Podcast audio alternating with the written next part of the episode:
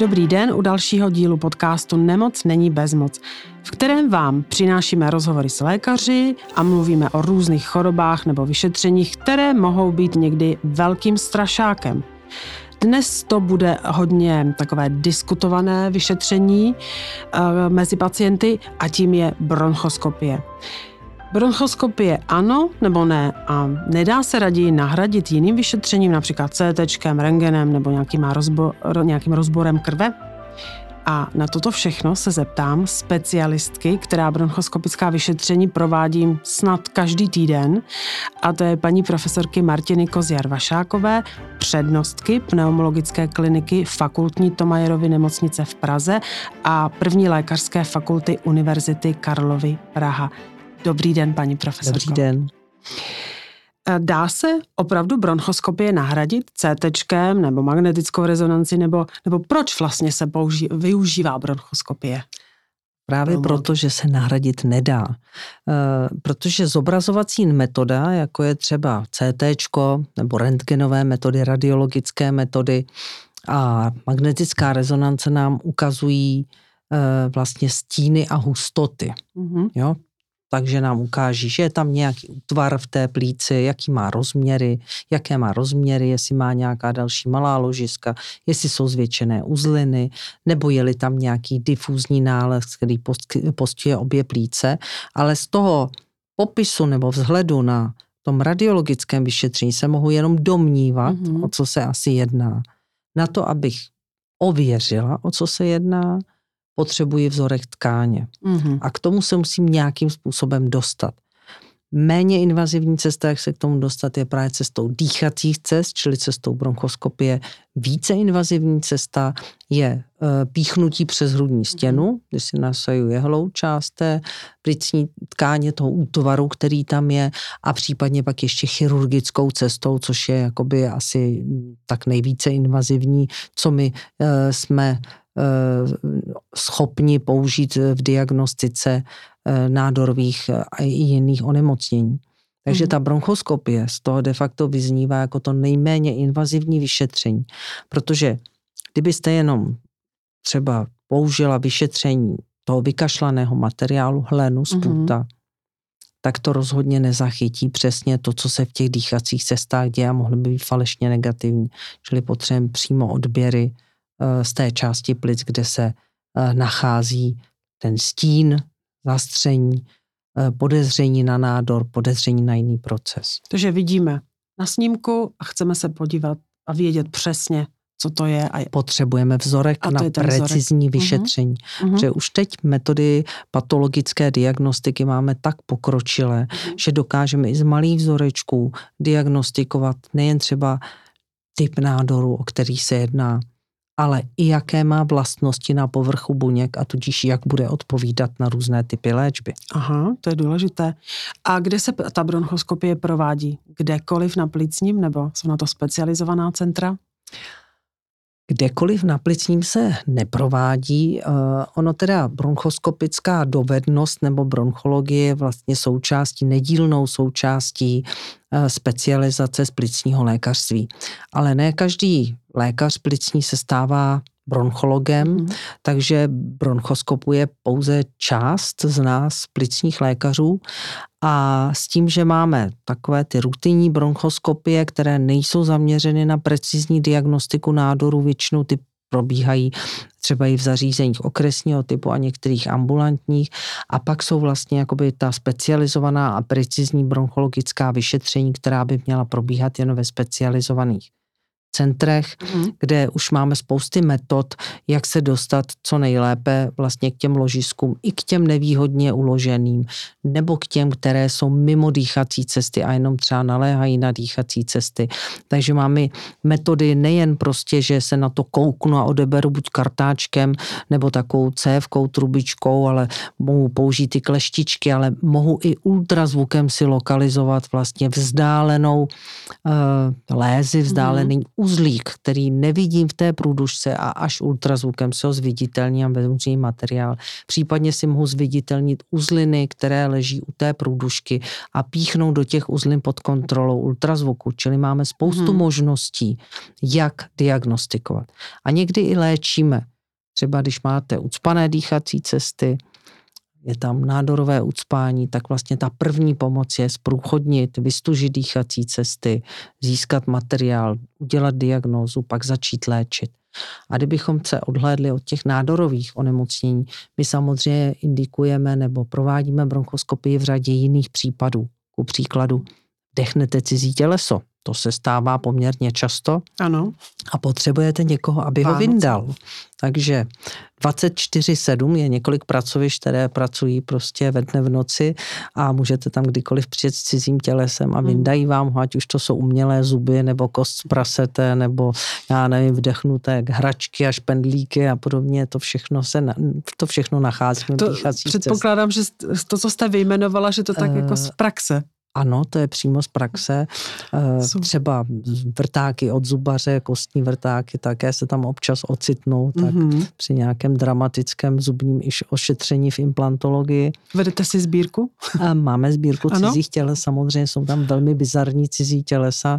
Někdy ti lidé si ani nepa- nepamatují, že to vdechli, mm-hmm. protože to bylo třeba ve stavu hluboké opilosti, kdy něco Aha. vdechli a pak se sami diví, co to tam v těch dýchacích cestách dělalo. Mm-hmm. Jo, takže eh, to máme sbírku cizích těles a pak jsou takové jako urgentní příhody, kdy třeba někdo krvácí z dýchacích mhm. cest mm. a potřebuje urgentně pomoc. Čili eh, my eh, jednak lokalizujeme zdroj krvácení a jednak eh, můžeme krvácení některými bronchoskopickými metodami zastavit. Mm. A někdy jsou samozřejmě život ohrožující stavy, kdy my přímo vlastně ucpáváme celou tu průdušku, z které ten člověk krvácí, anebo Eh, cíleně intubujeme, uspáváme hmm. toho pacienta a vlastně jakoby umožňujeme, získáváme pak čas pro stavění eh, krvácení. I to jsou indikace mm-hmm. bronchoskopie. Takže bronchoskopie je, je nesmírně užitečná metoda, která de facto nejen diagnostikuje nádory a třeba některé difuzní mm-hmm. plicní procesy nebo fibrózy,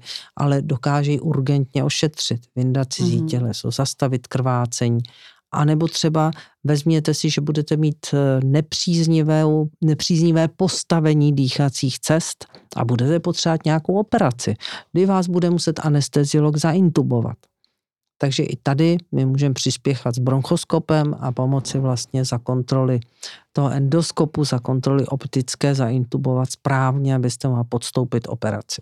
Krásně jste to popsala, předpokládám, že u toho všeho jste eh, byla přítomná a jste přítomná, takže máte opravdu velké zkušenosti. Velmi diskutované téma je bronchoskopie v rámci diskuzí, protože ten pacient asi má obavu, přeci jenom to je vyšetření, které vzbuzuje takový, nebo je strašákem. A když se, eh, aby jsme to přiblížili těm pacientům, když už teda řekne se tak na bronchoskopie, co, nebo jak se může nejdřív ten pacient připravit na tu bronchoskopii? Je, vyžaduje se nějaká speciální příprava? Eh, v podstatě tam je zásadní, proto když je to urgentní bronchoskopické vyšetření, se nějak prostě jakoby nepřipravuje.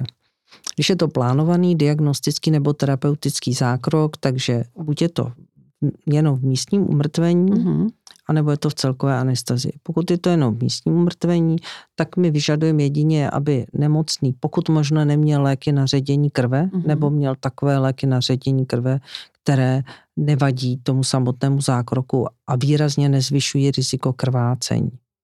To je taková jako důležitá věc.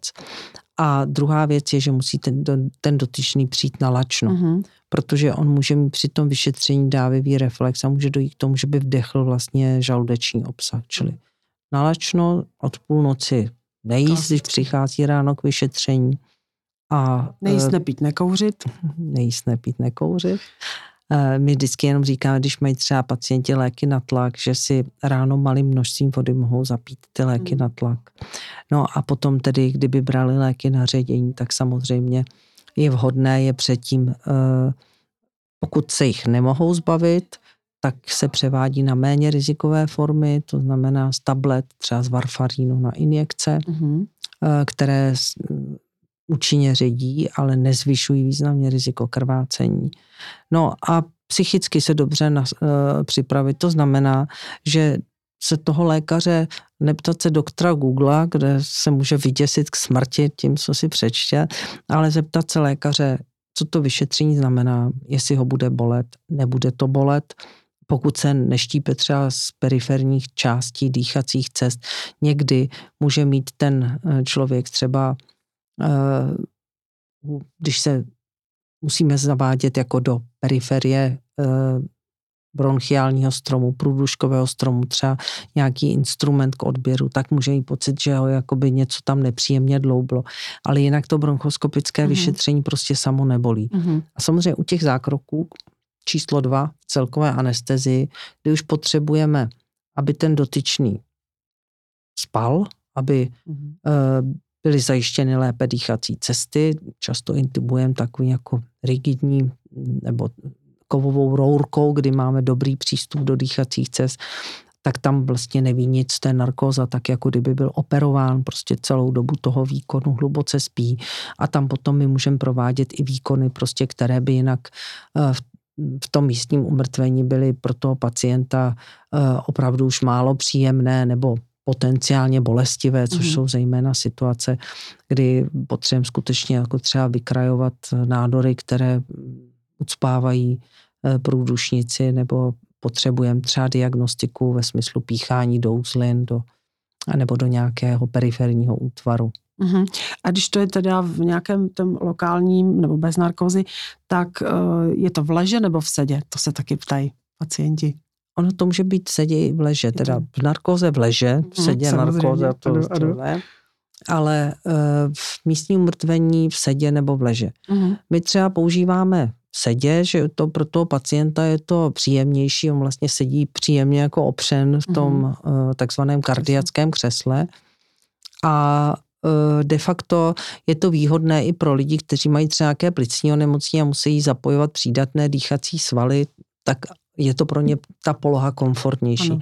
Navíc já na toho pacienta dobře vidím, jako jak reaguje a můžu s ním celou tu dobu komunikovat. Samozřejmě ještě ten zásadní moment je, že nejen, že ten člověk, kdo posílá, ten lékař, kdo posílá toho pacienta na vyšetření, ale i ten lékař, který provádí to vyšetření a vůbec personál, tomu pacientovi prostě opakovaně vysvětlí, o co se jedná, co se bude dít, aby nezačal panikařit prostě, že třeba to samotné zavedení může mít pocit, i když je to místně umrtveno, jako by se na chvíli zakuckal, jako mm-hmm. kdyby vdechl cizí těleso, ale že to nic není, že to prostě za chvíli přejde. Mm-hmm. Takže on musí tam přicházet s důvěrou, že my víme, co děláme a že mu nic špatného neprovedem, což je pravda, mm. protože uh, já třeba sama jsem udělal prostě několik tisícovek bronchoskopických vyšetření, vlastně dělám bronchoskopická vyšetření už bezmála 20 let, mm.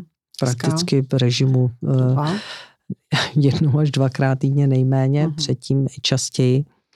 Takže on nám musí důvěřovat a zároveň být dobře poučen, co to obnáší a uh, co třeba Eh, co třeba není vhodné dělat, určitě není vhodné házet rukama, začít si vytrhat bronchoskop. Mm. A někdo, kdo vyloženě chce třeba, když je to v místním umrtvení, tak chce eh, nějakou injekci nebo lék na uklidnění, Klidnění. tak pícháme injekci do žíla. S tím, že ten člověk pak tam musí dvě hodiny zůstat zase ano. na pozorování. Jo. Mně se líbil moc komentář, protože eh, pozitivní je, že v rámci těch diskuzí jako je takový povzbudivý, když už jsou po zákroku. A jeden komentář jednoho pacienta, který psal vypnout mozek a poslouchat rady lékařů a sester v průběhu a po chvilce je po všem.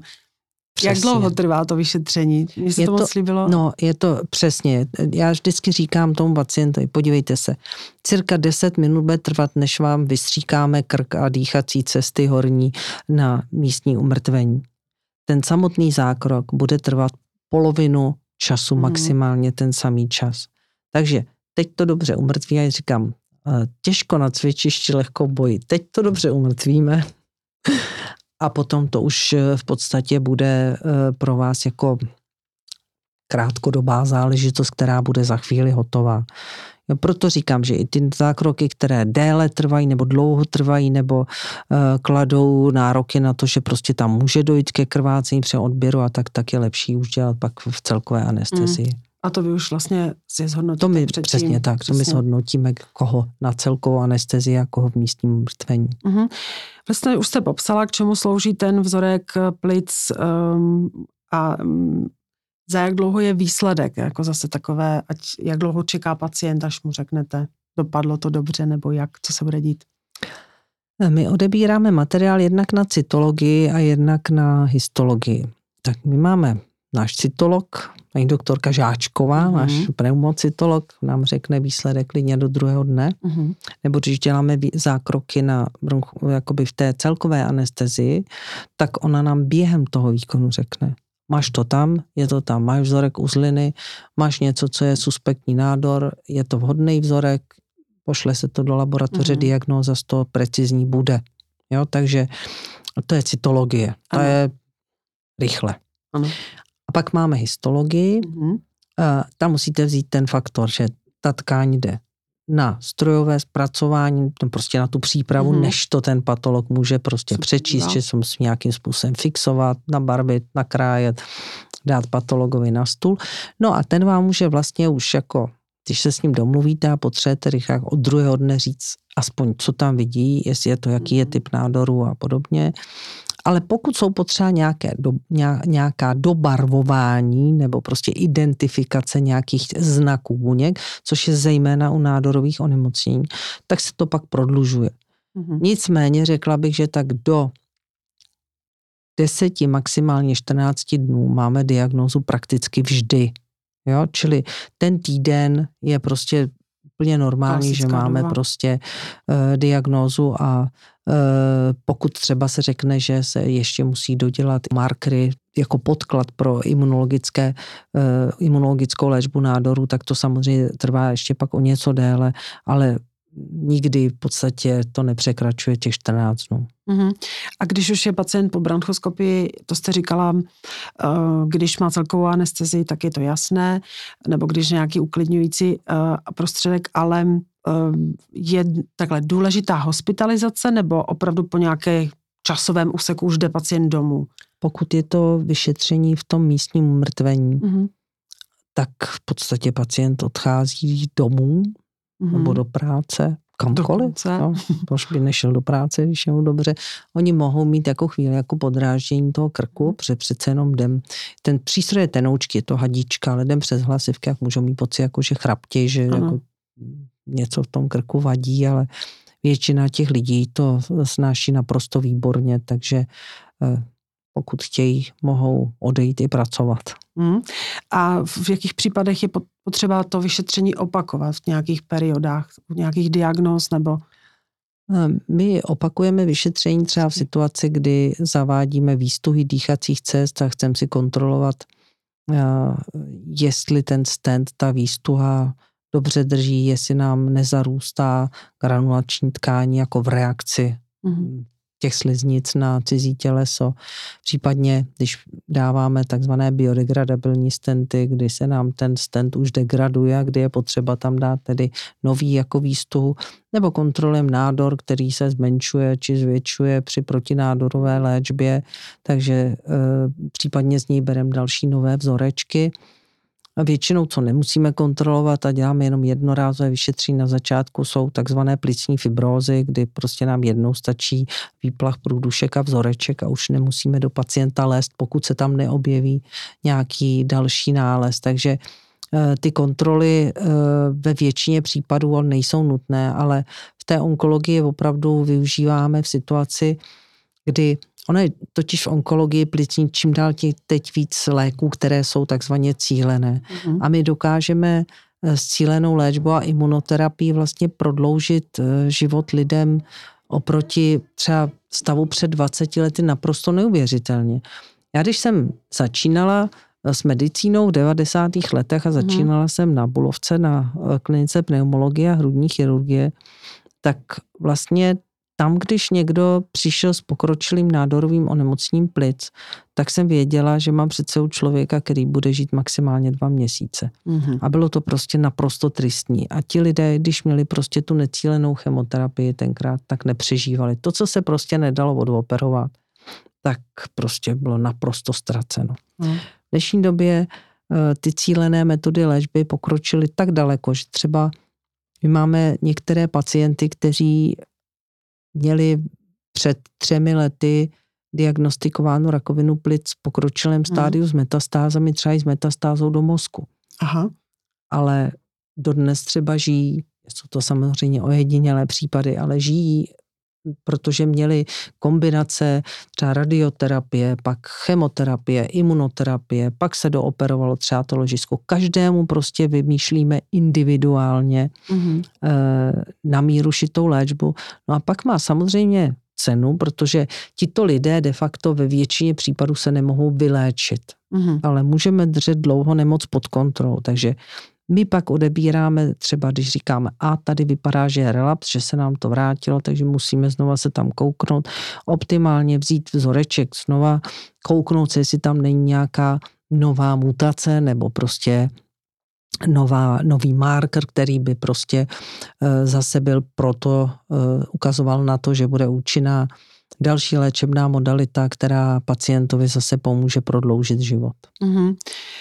Já jsem měla, mám připravenou otázku vlastně na závěr pro, pro ty jako povzbuzení pro posluchače, ale z toho, jak jste říkala, se úplně nabízí, eh, když jsou asi hned první nějaký příznaky, nebo se cítí pacient, že, se, že není něco v pořádku, špatně se mu dýchá kašle, tak a z, z, jít do, nebo dát se do péče plicního lékaře, nebo konzultovat, protože čím dřív, tím líp.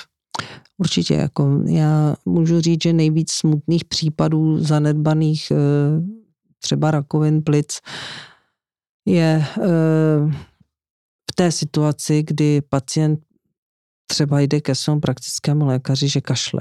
Mm-hmm. Naposledy jedna paní, která říká, já jsem říkala rok praktickému lékaři, že kašlu a on mi říkal, že mám post-covid. Aha. A bohužel pacientka už přišla, teda byla diagnostikována v době, kdy měla vzdálené metastázy. Takže vlastně jako její šance na vyléčení prostě minimální, mm-hmm. prakticky žádná. Čili eh, každý vzdělaný praktický lékař ví, že když má člověka, pacienta, který prostě si stěžuje, že třeba měl respirační infekt a přetrvává kašel, mm-hmm. Několik týdnů, Týdnu. dva, tři měsíce, takže ho musí poslat na bronchoskopické vyšetření na rengen a bronchoskopické vyšetření. Samozřejmě cestou optimálně eh, plicního lékaře, mm. ale máme i ve svém okolí spoustu osvícených praktiků, kteří nám takhle posílají pacienty rovnou, který vlastně jako obejdou toho plicního lékaře, ale cestou plicního lékaře je to určitě správné a ideální postup, pokud se pak nabízí. Minimální ale nesmí se to stoupnout hned v tom prostě prvním, že praktik řekne, no jo, kašlete, protože jste po covinu. Vůbec jako covid uh, úplně nám změnil scénu, takže mm-hmm. v podstatě ten postulát uh, kašlete, nechoďte k lékaři, nebo je vám špatně, nechoďte k lékaři, eh, bylo něco, co úplně vlastně bylo proti veškerému zdravému rozumu a proti principům mhm. medicíny. Mm. A bohužel jakoby ty následky toho my vidíme mm, v nemocnicích ještě teď. Mm. Takže myslet na svoje zdraví, když se necítím komfortně, konzultovat. Přesně tak. Hostem byla paní profesorka Martina Kozjar-Vašáková, přednostka pneumologické kliniky Tomajerovy nemocnice v Praze a první lékařské fakulty Univerzity Karlovy. Já jsem ráda, že jste přijala pozvání do podcastu Nemoc není bezmoc a budu se těšit zase příště. Děkuji a nashledanou. Taky děkuji, naschle. Tak a zase za týden. Další téma, které připravujeme, je hyperaktivní močový měchýř. A co to znamená? Tak zbystřete a počkejte si na novou epizodu. A připomínám, že všechny dosavadní epizody podcastu najdete na webových stránkách nemoc není a pište, co by vás zajímalo a přihlašte se k odběru novinek. Klidné dny a nezapomínejte, že nemoc není bezmoc.